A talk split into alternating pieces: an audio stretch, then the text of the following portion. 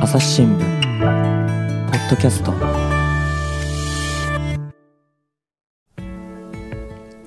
朝日新聞の神田大輔です、えー政治経済社会国際スポーツと何でも取り上げてきました朝日新聞ポッドキャストですが今回のテーマは初めて動物ということになりますお迎えしましたのは朝日新聞特別報道部の記者太田雅彦さんですよろしくお願いしますはい、よろしくお願いいたします。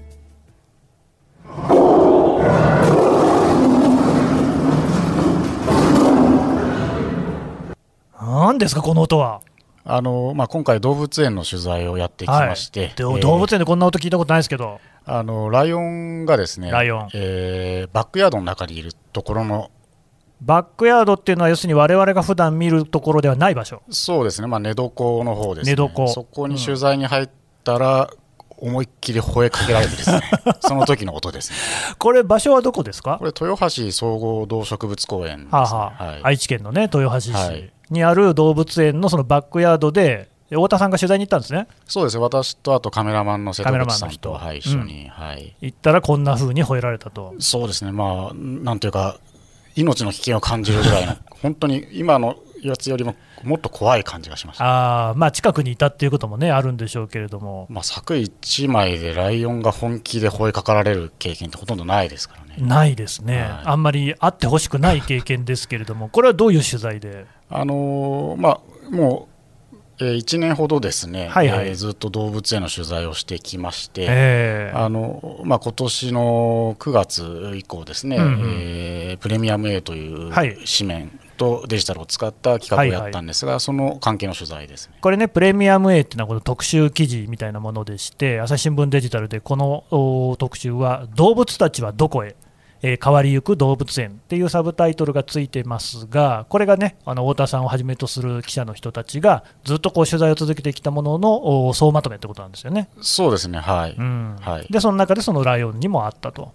そうですね、まあ、あ、あ、ありま したね。はい何度もありましたね。あはい。何度もあった、はいなんで何度もあったんですか、あの、この、まあ、今の声のライオンのアースっうん、ていう、えーオスの子供のまだライオンなんですけれども、はいはい。この子は元はといえば広島市の朝動物公園にいまして、うんそこから豊橋市総合動植物公園の方に、まあ、移動して、引っ越ししてきたん越しでてすねき。た。うんだからその引っ越し前後のプロセスというのをまあ取材するためにあーまあ、結構何度も何度も会いましたね、なるほどはいね。でまあ、その詳しいことはいろいろ記事を読んでいただくといいんですけれども、このライオンの取引なんかも、だいぶその、まあ、ライオンに限りませんけれども、ええ動物園にいる動物たちの価格とかね、はいはいその取引の内容、赤裸々にやりましたけれども、結構なんか、とてつもない安い値段だったりするんですね。そうですね、あのまあ、ライオン、まあ、この今回のアースで言えば、うまあ、ただなんですね、ただ、はい、 0円。ゼロ円です、あのー要するに余剰動物っていう言い方が業界の中ではあるんですけれども、うん、うん、朝動物公園の方でまあ生まれましたと、うんうんで3頭、えー同じ時期に生まれてるんですが、はい、えーその子供のライオン3頭ですね、そこで飼い続けられないんですね、まあ、スペースの問題等ありまして。ええそのためにまあ外に出さなきゃいけないってことになるのええで、うんえーそういった動物をまあ余剰動物というんですが、うんまあ要するにど、まあ、それは売れるもんなら売りたいであであろうし、まあそうですねこの後出てくるかもしれないですけど、他の動物と交換っていう手段もあるんですが、えまあ、そういうふうにうまくマッチングできないときには、もうただでもいいから出さなければいけないっていうような状況になっているい。やまあこれね、ペットショップに行ってもですよ、やっぱりワンちゃん、なんちゃんね、みんなこうね、結構なお値段してるじゃないですか。そうですね、はい、ところが、このライオン、ライオンなんて言ったらですね、まあそれこそこう、子供にも人気のあるような動物園にいると、こういてほしいなっていう動物じゃないですか、いないとあライオンいないんだっていう感じのね、ええそんなもう主役級と言ってもいいと思うんですけれども、そんな動物であっても、もうタダで引き取られてる、そうですね、あのまあ、高くても10万円、20万円程度です、ふね、本当に猫とか犬みたいな値段ですよね。むしろ、まむあ、しろ安い今時の犬や猫より安いですね。あーなるほどね、これなんでそんなことになっちゃってるんですかね。まあ、一つは、まああのまあ、先ほど申し上げたように、まあ、余剰動物というのが、うんまあ、今、国内でかなりの数、えーまあ、えー行ったり来たりしてるんですが、うん動物園間をですね、はいはい、あのその中でもライオンみたいなその大型動物は、うんまあ、一つ余剰動物になりやすくて、うんしかも、まあ、猫科ですから、うんえー生まれやすいんですね、子供が。ああ、そうなんですね、はい猫っていうのはそういう生まれやすいっていう性質あるんですか。あのーまあ、話すと長いんですけど、長そうですあけどのーはいあのーはいざっくいりわ言ゆうとる交尾排卵動物と言われる動物で、ほうほうほう。あのーまあ、犬とか人間っていうのは、あのーまあ、発情期が来て、そうですねえーそのタイミングで、まあえー交配してもですね、はいできるかどうかわかんないわからないじゃないですか、うん子供が。わかりでまもせん、猫科の交尾排卵動物っていう動物は、えーこ交配すれば100%できるんですああ、そうなんですね、そんなことも知りませんでしたけど、じゃあ、それでやっぱりライオンっていうのは繁殖しやすいんですね。そうですね、あと、まあ、虎なと同じ猫科の虎とも違って、あーと虎は結構、ペアっていうか、マッチングが非常に難しいんですね。へえ、そうなんですか。で、一緒にオス、メス、おあのうん発情期じゃないのに一緒に飼うっていうのはなかなか難しいんですが、うんうんうんうんライオンは発情期じゃなくても、比較的オス、メス一緒に飼飼える動物なので、あーその意味でも、まあ、マッチングが比そうなん較ですね的容易で、かつ交尾排卵動物で子供が生まれやすい。なるほど。そして大きくなったら一緒に買いにくいということで余剰になりやすい、だからまあタダだったり、うん10万、20万だったりするっていうような状況があるんですね。だから今回のそのですね、えープレミアム A のテーマの一つがその余剰動物なんですけれども、はい太田さん、そもそもこの余剰動物の問題っていうのは、なんかどういうきっかけで取材することになったんですか、あのこれは、まあ、ご記憶にある方もいらっしゃるかもしれませんが、はいあー数年前にですね、ええあの愛知県の方でシマウマが逃げ出して、シマウマがね、ええあのゴルフ場の池に溺れて死んでしまったっていう事件があったかと思うんですが、あーうんあのまあ、一方段階では、うんうんそのまあ、テレビの空撮が入ったりですね、うんあの逃げていく様子が映し出されたりあしーあて、りましたねまあ。かわいそうだなって話だったんですが、でも、よく考えてみると、そもそもなんでそんなところにシマウマがいるんだろう確とかに思ね、ったなんんでですね。ゴルフ場にね。はいはでいろいろ調べていくと、この、まあ、死んでしまったバロンというしらシマウマですけれ名ど前も、がね、バロン。はい、うんあの天王寺大阪の天王寺動物園にもともといた、えうーん俺でもゴーゴルフ場愛知県って言いましたよね。そうんなんですね。はでまあもともと天王寺にいたで天王寺で生まれたシマウマだと分かりまして、はいはい。でそれがあーえー動物商と言われる人に、えー渡りまして動物を商う人の動物賞ですね。そうですね、はうんい、動物商が、えー天王寺動物園からバロンを入手して、はいでその動物商が、えー移動動物園に転売したんですね。あっていうようなその経緯が分かってきてなるそほどの中でいやじゃあなんでそもそも天王寺動物園は、あ。うん。えー動物賞にシマウマ渡したんだっていうところから、うんうんうんあそ実は余剰動物っていうものがいるんあーだ余ってるからそういうふうに売られるってことですね。そうですねこの時の場合はあーバロンは交換ですねあ交換。他の動物と交換して、えー出てきたその天王寺の動物園には別の動物が欲しい動物が行って、そうですはい代わりにそのバロンはシマウマはそっちの商人の方に行ったと。えーその通りです、うはいーんなるほど、ねで。そこでまあ余剰動物っていう言葉があるんだと知りましたああ、いや、まあ、この動物との接点っていうのはね、多分いろいろな人にああって、まあ、おそらくすべての人にあって、私なんかもね、子供が特に小さかった頃は、よく動物園行きましたけれども、えーただ、なかなかそのね、あの裏で起きてることって知らないんですよね。そうですね、んあのまあ、私たち、えーまあ、記者、まあ、神田さんもそうだと思うんですが、はい、記者です。あの支局とか総局にいるときって、地方でね、はいええまあ、若い時に、まず最初にあの都会じゃないところに行く場合が多いですね。そうそうですねはい、で大体そのネタに困ると動物園に行っていや、よく行きました行きますよね行きましたとも。そうそれであのなんか赤ちゃん生まれましたみたいな可愛いやつをね、は写真撮ってね、はいよくやったな。記事にするんですよええでもそこで終わってたなっていうのをこのバロンの話を取材したときにあー反省したんですね、だってそのの生まれました可愛いですねって書いた記事の子たちがうんうん実は余剰動物になって、まあまあそうか中にはバロンみたいに不幸な死を迎えてしまった子がいたんだっいてやこ気れづい確てかにね、生まれた瞬間しか見てなくて、ええその後どうなってるかなんか全然取材したことないですね。そうなんですよねうんでそれで反省をしまして、うんうん、あのちょっとこれは一つ調べてやるかとなる思ほっどて、ね。まあ、えー昨年ですね、昨年、うん、は昨年だっけな、昨年ですね、はい、あのー大規模に、えー情報開示請求というのをやりまして、情報開示請求っていうと、その動物園にですか、そうですね、まあ、自治体で自す治体ね、ね、あのあ公動物立園なのんで、ね、はい自治体やってるとこ多いですもんね。あの70以上の自治体に、うんえー全部で84円分のおその動物に関する移動 の文書というのをですね徹底的にやったわけですね。はい徹底的にやりまして。大変ですね、これは。それで、そうすべてあの5年分、どういうふうに動物がああー国内行き来しているのなるかほどねっていうのを調べましたこ。の動物園からこういうふうに動物が売られている、交換されているなんていう資料を全部集めた、、その通りです。はいい、やー、とても多そうですよね、数、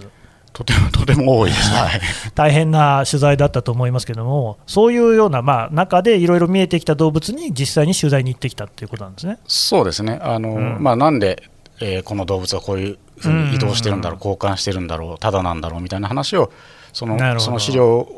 を見ながら、事例を探していって、うん実際の動物園を、うんまあ、回っていったっていうだからそ感じですの中の一頭がその冒頭のライオンのアースなんですよね。そうですね、まあ、アースの話はまあ先ほど申し上げたように、そうんの事故の時にまあ知ってて、あーなるほど、ね、改めて、うんあ改めてえーあねえーあごめんなさい、バロンか、それそれはバロン、それはバロン、あアーースはそ動う、物のね、ごめんなさいね、いはいいですね、バロンの方はそのゴルフ場に行ったシマウマちゃんそうでねすそ、でアースはライオンちゃん、ライオンですね豊橋ね、はいでも同じ愛知県、えーと北アースは愛知県に来ましたね。うんうんうんうんはいね、でそういうまあ余剰動物の取材を続けてこられたわけなんですけれども、どうですか、中でもこう印象に残っているケースなんてありますか、あのーまあまあかなり記事で書いたんですが、記はいはい事に書いてない文を申し上げると、書いてないのもある、ありますね。なんですか、あのーまあ、本当に印象深かったのは、うんあの埼玉の動物園で、はい、あのー乳搾り用のその、うん牛ってあいうーのを飼ってるんですね、よくいますよね、そういうのはね。いますよね、うんまあ、触れ合い動物は園みいたいはいはない、ところで私も行ったことありますよ。そこであの当然ながらあの乳が絞れるということは、うん、子供を産んでるということなんです。うん、そうですね。で乳が絞れるのはメスじゃないメですスか。ですよ、それは。そうすると子供が生まれてその子がオスだった場合これ余剰なんですね。ああ、そうか。ではいそのオスがどこに行ったかというのを調べたら、そのいわゆる畜産業者、畜産業者。はい、うん。でこれはまあちょっと別の一緒にやってた記者がその動物園の側に尋ねたら、ええーこの畜産業者行ったこの子どうなるんですかっていうふうに聞いたら、いつかは食卓に上るんでしょうねえ、おとっと。そういう話がありましてあななるほど余剰動物あの牛とかだとそういう運命も待ってるんだと。なるほどね、そうか、お母さん、あるいは配偶者は、まあ、そうやって動物園にいるけれども、はいオスの方はそして生まれた側の方ですね。生まれた側のね、だから赤ちゃんとして生まれてきても、お食卓の方へっていうっ。ていうのもいましたね。はい、あーなるほど、余剰動物、そのだから動物、同じ命であっても、ずいぶんこう行き先が違っちゃうわけなんですね。そうですね。はういーんまあ、なあとはあえれですね、あのその余剰動物ではあるんですけど、そのまあ、余剰動物がうまくこううまくっていうとあれだな、その新たな動物を入手できるえあうーの、んまあ、通貨みたいに使われる、要するに物々交換みたいな時に、あーはいはいはい、はでい、それでその、えー、白菜一頭、まあうん見積もり額1900万円なんですけど、 1900万円、はいずいぶん高いですね、そうですラねイオン0円なのに。うんああの白菜結構絶滅危惧種で、これ海外から持ってきてるんですけどーそも。うなんですね、はいこれを入手するために動物園側が出した余剰動物はジェンツーペンギン20羽っていうですね、 20羽、はい、 1頭に対して20羽、そうです、そうです。なるほど、昔ね、中日に落合が来た時にはね、4人とトレードしたみたいなのあありりままししたたけねれども、それよりもさらに5倍、さらに5倍ですね、はい、そういうその交換もあったりして、まあ、なかなか、あのーまあ、興味深いなというふうにあー資料くくってて思いましたね。なるはほいどね、なんかその余剰でもって、なんかうまい具合に、そうやってそのマッチングじゃないですけれども、収まったみたいな、幸せなケースなんかはあるんですかね。まあ、多分その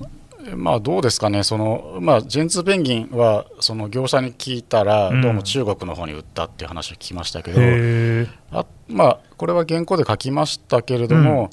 えーカバ、あーうんうん王子動物園の神戸市の王子動物園はいのカバのデメ丸君っていうのは、デメマル君ね、うんえーこの子はまあ生まれる前からある種余剰になるって分かってたんですね。ああ、はいそうなんですね。というのもあの、まあ、カバって大型動物ではいはい。かつその、まあ、3 2歳ぐらい過ぎるとうん。あの性成熟してきちゃうんで性成熟。つまり性的に成熟すそうでるす。後輩的に男になる、女になるってことですね。ってこうん。でオス同士で飼ってるとまあ喧嘩もしちゃうああ、だかはいはいはいはらおい母さんと一緒にいなきゃいけないんですけれども、うんお母さんと一緒にいると2歳過ぎぐらいから近親交配のリスクが出てくると。なるほど。なので、まあ、なるべくこうその王子動物も増やさないようにしてたんですが、ももともといたデメマル君のお兄ちゃんの方がですね、うん。あの行き先がないまま2歳ぐらいになってきちゃいまして、うんこれは困ったと、うんお母さんと一緒にできないと。うん。なので、もうしょうがないやということで、うん。でめまあのお兄ちゃんの方を一頭だけにして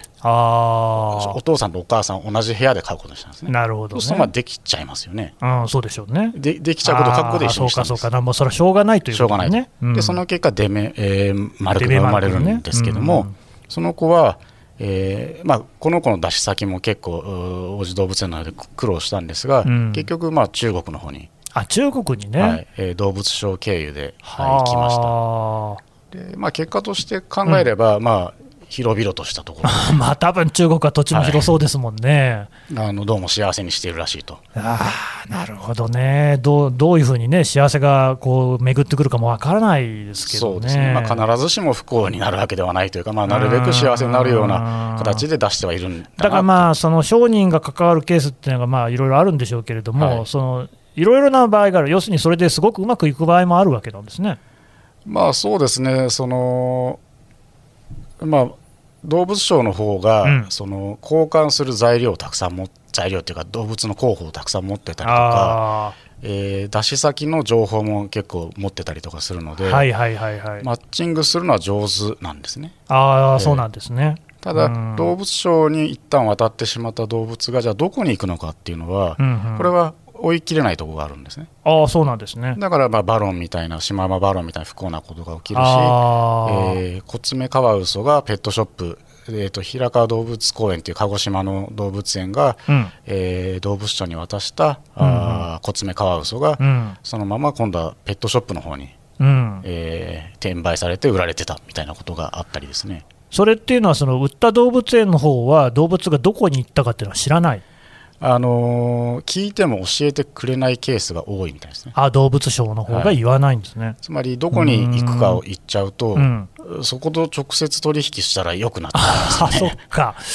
まあ確かにそうかもしれない、うんマージンでもって儲けてるわけですもんね。そうですねうんまあ、だから最近ではただ、まあ、いろいろそういう不幸な事故もあった結果うん、行き先を言わないんだったら出さないよっていう動物園も出てきてはいます。あー朝日新聞ポッドキャストそのさっきのね、えーと、ゴルフ場でね、逃げたバロン君っていうのは、シマウマは、いそれは、えー、と天王寺動物園から動物省に預けられている状態だったんでしたっけえー、といや、もう一旦動物省のもとに行って所有権が移ってるんだけども、もう動物省はあーすすでに転売先を決めてたわけですね。ああ、そうなんですね。はいで、なんで逃げちゃったんですかそれは、まあえー、とその移動動物園がどうもその乗馬みたいなことに使おうとしたらしいんですね。あバロン君はその移動動物園にいたんですね、その時に移ね。動動物園に転売されてた転んで売すされてたで移動移動動物園っていうのは、なんか動物が何匹もいて、なんかあっち行ったりこっち行ったりして、子供をこうね集めたりするような感じそうそうそうそうそうです。んんんうんでその移動動物園で、まあ、なんか乗馬させるのか人に触らせるのかわからないんですけどつまはいりはいそういう形で使おうと思ったんで、うん、乗馬クラブでトレーニングしようとしたんですねあでもおその子供とはいえ、うんその長年いわゆる動物園で飼われたということは、うんうん人に近づいて来られたことなんかないわけですーよそうでしょうね、当然距離がある。そもそも乗られるなんて経験ない触わけらですれるってことはまずないでしょうね。ないですねうんそれでもうびっくりしちゃってああ、それで逃げた。でまあ普通の馬よりもやっぱりシマウマの方が身体能力高いですから、ああ、そうなんで普す通ね。の乗馬クラブの柵ぐらいだったら超えちゃうんですね。ああ、それで逃げちゃったっていう。そうか、だからその売った動物園の方はそういうことになってるなんて全然知らないわけですね。知らないですね。うんでそういうのっていうのは、じゃあ、太田さんなんかがね、そうやって情報公開なんかで、んえー取り寄せた書類なんかで分かってくるもんなんですか、えーっと、だから、まず動物所のところまで行ったのは分かりますよこね。うそこから先分かんないですよね。そこから先は動物所に聞いて、うん取材して、どこ行ったのって聞けば、まあ分かったりもしますけど、言わない人もいる。えーっと、まあ取材すれば、まあある程度は、まあえー細かくどこどこショップに売りましたまでは言わないですけどう、んえー誰々さん、あのこれは個人に売ったとか、ペあーットショップに渡したとあーか、そういうことまでは、まあ、取材わざわざいちいち取材すれば言いますけど、うんわざわざ聞かなければ、まあ、当然ながらわからない話ですね。あーこれね、太田さんね、ちなみに動物省っていう人たち、はい、多分たくさん会われてるんだと思うんですけど、これ、どんな人たちなんですか、どんな人たちと言われても、見まてあく、れとか、そのいや一概には言えないんですがい、ろいろなんですね。そうですね、あのまあ、古くはもう明治時代ぐらいからある、あー商売ではあるんですそれはあの株式会社何かしみたいな感じでやってるんですかまあ、というところもあるしーん、個人でやってるところもああ個るし、人もある、はい個人事業主みたいな人もいる、そうですね、うんはいまあ、なんどういう人、まあ、大型動物を、うんなんでしょうね、まあ、ひき比較的こう扱いに慣れてはいて、はあでなんていうか、国内、海外含めて結構ネットワークを持ってはいて、うん あね、海外にもネットワークはね、あそうかそう中ですね国とか売るわけですもんね。であちなみに、えー、とその中国にカバのデメマル君を出した動物賞は、ええ中国系の動物賞なんですあけど、中国系の動物賞ってのもいるんですね。まあそうですね、あれですか、やっぱり中国、需要が高まってる。中国はね、やっぱ相当今、需要があの、コロナ前ですけど、ええ需要が高まっていて、なるほどね。あの結構、日本の動物が向こうに行ってたっていうのはあるみたいです、ね、国も豊かになってきたし、はい動物園に行きたいっていう人も増えてきて、そうですね、うん、各地に多分動物園もできてるんでしょうからね。まあ、土地が広いですからね、まああ、あ、なるほどね。ある意味、はいうんうんうんうんうんで、その、まあえー動物賞の人たちなんですけど、これね、本当、すいません、全く僕、知らないんで、え僕の今、頭の中では、あの昔ながらのね、サーカスの商人みたいなおじさあん、ーなんかちょっとでっぷりとしたね、ちょっとなんだったら頭をはげ上がったようなおじさんと、国際的に渡りをつけるですね、なんかこう、貿易商ビジネスマンみたいな人とが、ぐちゃぐちゃになってるんですけど、えなるほど。どんな感じなんですかね。あーなんというかですね、その国内のその取引が主になってしまっているうん動物商というのも一部あるんですが、おう元はといえば、その明治以降、そのできたかあのビジネスだっていう意味で言うと、うん海外の、まあ、ワシントン条約の前ですね、つまり、ワシントン条約ができる前にね。はいあの海外で野生動物がまあ取れた時代、うんうんうんうんそういう海外で捕まえた野生動物を国内にうん輸入してくるうん業者うんですね、元はというと。。なるほど。でところが、まあ、ワシントン条約があー、まあ、日本も締約国になりまして、そうですね。まあ、そういう体制が出来上がると、うん当然そういう動物たちを取って、うん。えー日本に持ってくるっていうことが、輸入してくるっていうことが、まあ、なかなかやりにくくなると、まあ、ダメですよね。うんまあ、いろいろ手はあるっていう話も、うんまあ、それも記事で書いてるんですが、あのその中でその、まあ、国内で移動させるっていうところが、まあ、主になりつつある動物所っていうのもいて。あだから今現在でもちゃんと海外から輸入できるような、あ、うん、あー昔ながらのその、まあ、ビジネスが維持できているところと、うん、国内移動専門的になっちゃった感じのところと2種類ぐらいに分かれるのかなというイメージはあるんですがああ、そうなんですね。あのほんでその中でも結構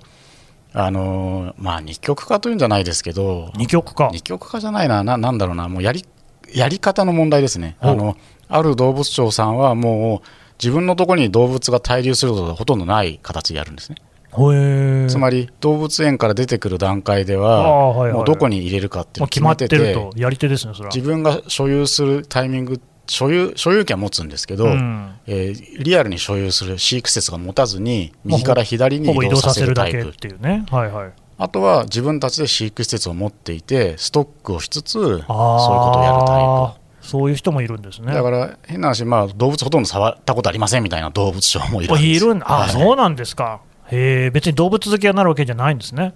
まあ、まあ、動物好きがやってるところもありますよ。ああ、なかなんていうかですね、その僕も、まあ、犬や猫のその業者さんをかなり取材してきたんですが、うんうんこの動物賞って人たちはですね、あなんていうかこう、うんその性格とか、うんそのななんなんだろう、やり口とかが、なんかあんまり類型ができないっていうか。へえ、そうなんですね。非常になんか、うーんまあ、そんなに数がいるわけでもないですし、あんま身近にいないですもん。うんだからな、なんというかこう、説明しろと言われても結構難しいです、申し訳ない統ですけ一感はないんですね、じゃあ、ど、ね。全然ないでです。だからまあ、だからそれぞれの人が、でもその動物をやりたいと思ってやってるわけでしょ影を継いでるような人もいるわけですか。あ、いますね、ああ、なるほどね。じゃあ本当に千差万別ですね。おっしゃる通りです。だからもう本当にあなんか取材してて不思議な、ーうんうんうん。なんななんか大体、そのある業界、業種取材してると、うんなんとなく類型化できるありますよね。じゃないですかあるある。どうも動物賞の人たちっていうのは、それがやりできないなっていう。まああとあやっぱりそのななんだろうなそのむ我々に見せないところも多分相当あるんだなあそりゃそうでしょう、ね、と思いながらうんまあ、表側しか見せないところもあるんでしょうけれども、でもね、やっぱり基本的にその動物園で、そうやって余剰動物っていうものが出てくるっていうのは、もうこれは構造的に存在しているわけじゃないですか、はいそうですそうすると動物園の人たちはやっぱりいないと困るわけですよね。あのそうですねあの動物園にしてみれば自分たちでその余剰動物の出し先をうんうん見つけられればそれに越したことはないんですけれども、まあ、さっき言ったように例えばカバだとうんどんどん大きくなっていっちゃうと近親交配のリスクが高まりますね、つまりうんそうですね時間時間が限られてるんですね。うんあなるほどね。でで交換にこだわるとうん今度は交換のマッチングがうまくいかないとかあるじゃないですか。ああ、なるほど。であのどっかがそのだ出すの決まってたのが突然ダメになっちゃうとかうんうんうんもあり得るわけですね。うんそうするとその動物庁に頼らざるを得ない側面があるんですうんうんうんね。だからそういう意味ではあのどうしてもこの動物園というものを国内で今後も続けていく上では、うん動物庁さんたちの存在というのは、えーなければならないものなんじゃないかなという印象は受けてます、うんあそうですよね。で、そのストックするタイプの人がいるっていうのも、多分そういうことですよね。引き取り手いなくても、その動物商のところで、そのとどめておくっていう。そうですね、あのうんまあ、中にはその出てきた動物を自分たちで繁殖して、また売るっていう人たちもいますし、まあ、本当、当。まあ、多彩なビジネスで、かつ動物、日本国内でワシントン条約体制以降、なかなか入ってこなくなった動物たちをうん維持していくためには、まあ、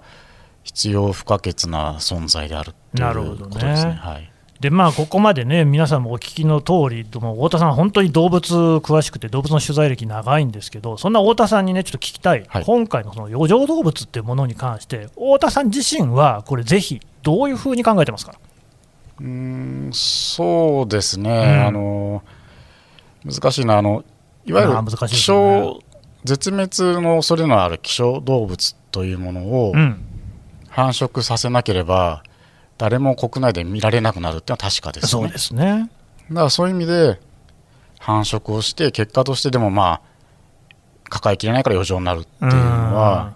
しょうがないとは思いつつも、うんまあ、できればそのそうは言っても繁殖した繁殖をするっていうことをうんうんするためには、ここに行くんだってのを決めてから、うんあのー繁殖をすれば行き先困ったってならないわけですねだかうん、そうですね。らそういうことをやる、うんうんで一方で、まあ、今回調べていて、うんハムスターとかもハムスターじゃないモルモットとかも非常に多いんですねモルモット、はいはいはいでここういうものを、まあ、ある種希少種ではないわけじゃないですかそうですよ。えー動物園で繁殖をさせてうん、でまた行き先困った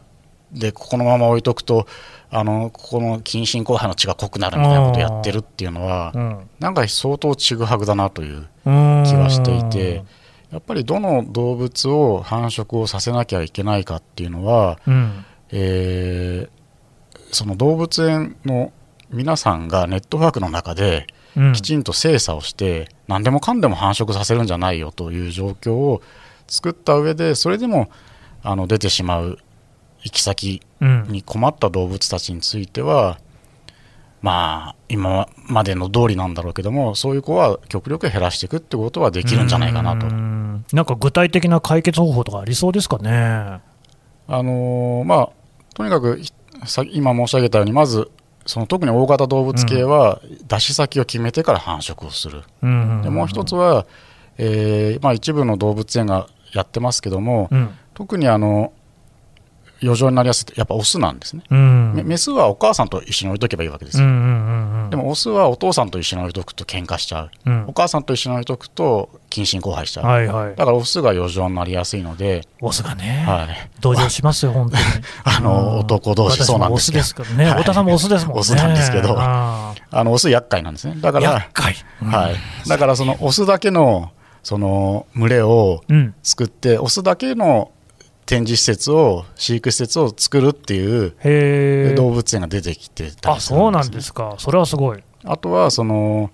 えーバックヤードってあの、うんうん動物園あるところあるんですねはいでまあ旭山なんかそうですけど最近やっぱり北海道のねそうですうね、んうんあの新しく例えば施設を建て替えますっていう時に、はい元あった施設を壊しちゃうところが多いんですけど、うんまあ、元あった施設も置いときましょうとほう壊さずにそれをどんどんバックヤード化していくわけですね、へえそこに、まあ、余剰になりそうな子たちを置いとけるようにするああなるほどね、だからその余剰の問題の一つが、そのやっぱ近親交配であったりとか、ええあるいはそのオス同士がね、はい争っちゃったりっていうのは、話せばいいわけですもんね、そうですそうだかでらバすックヤードの方に置いとく動物を作るっていうこととでいすうことですね、はいうん、あそれいいでっすてね。いうやり方はある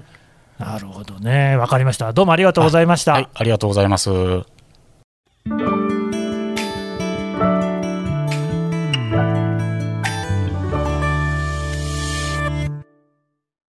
朝日新聞の我が家の朝は質問から始まる2012年に太陽圏を出た探査機ボイジャー1号が宇宙人に向けて乗せているものは何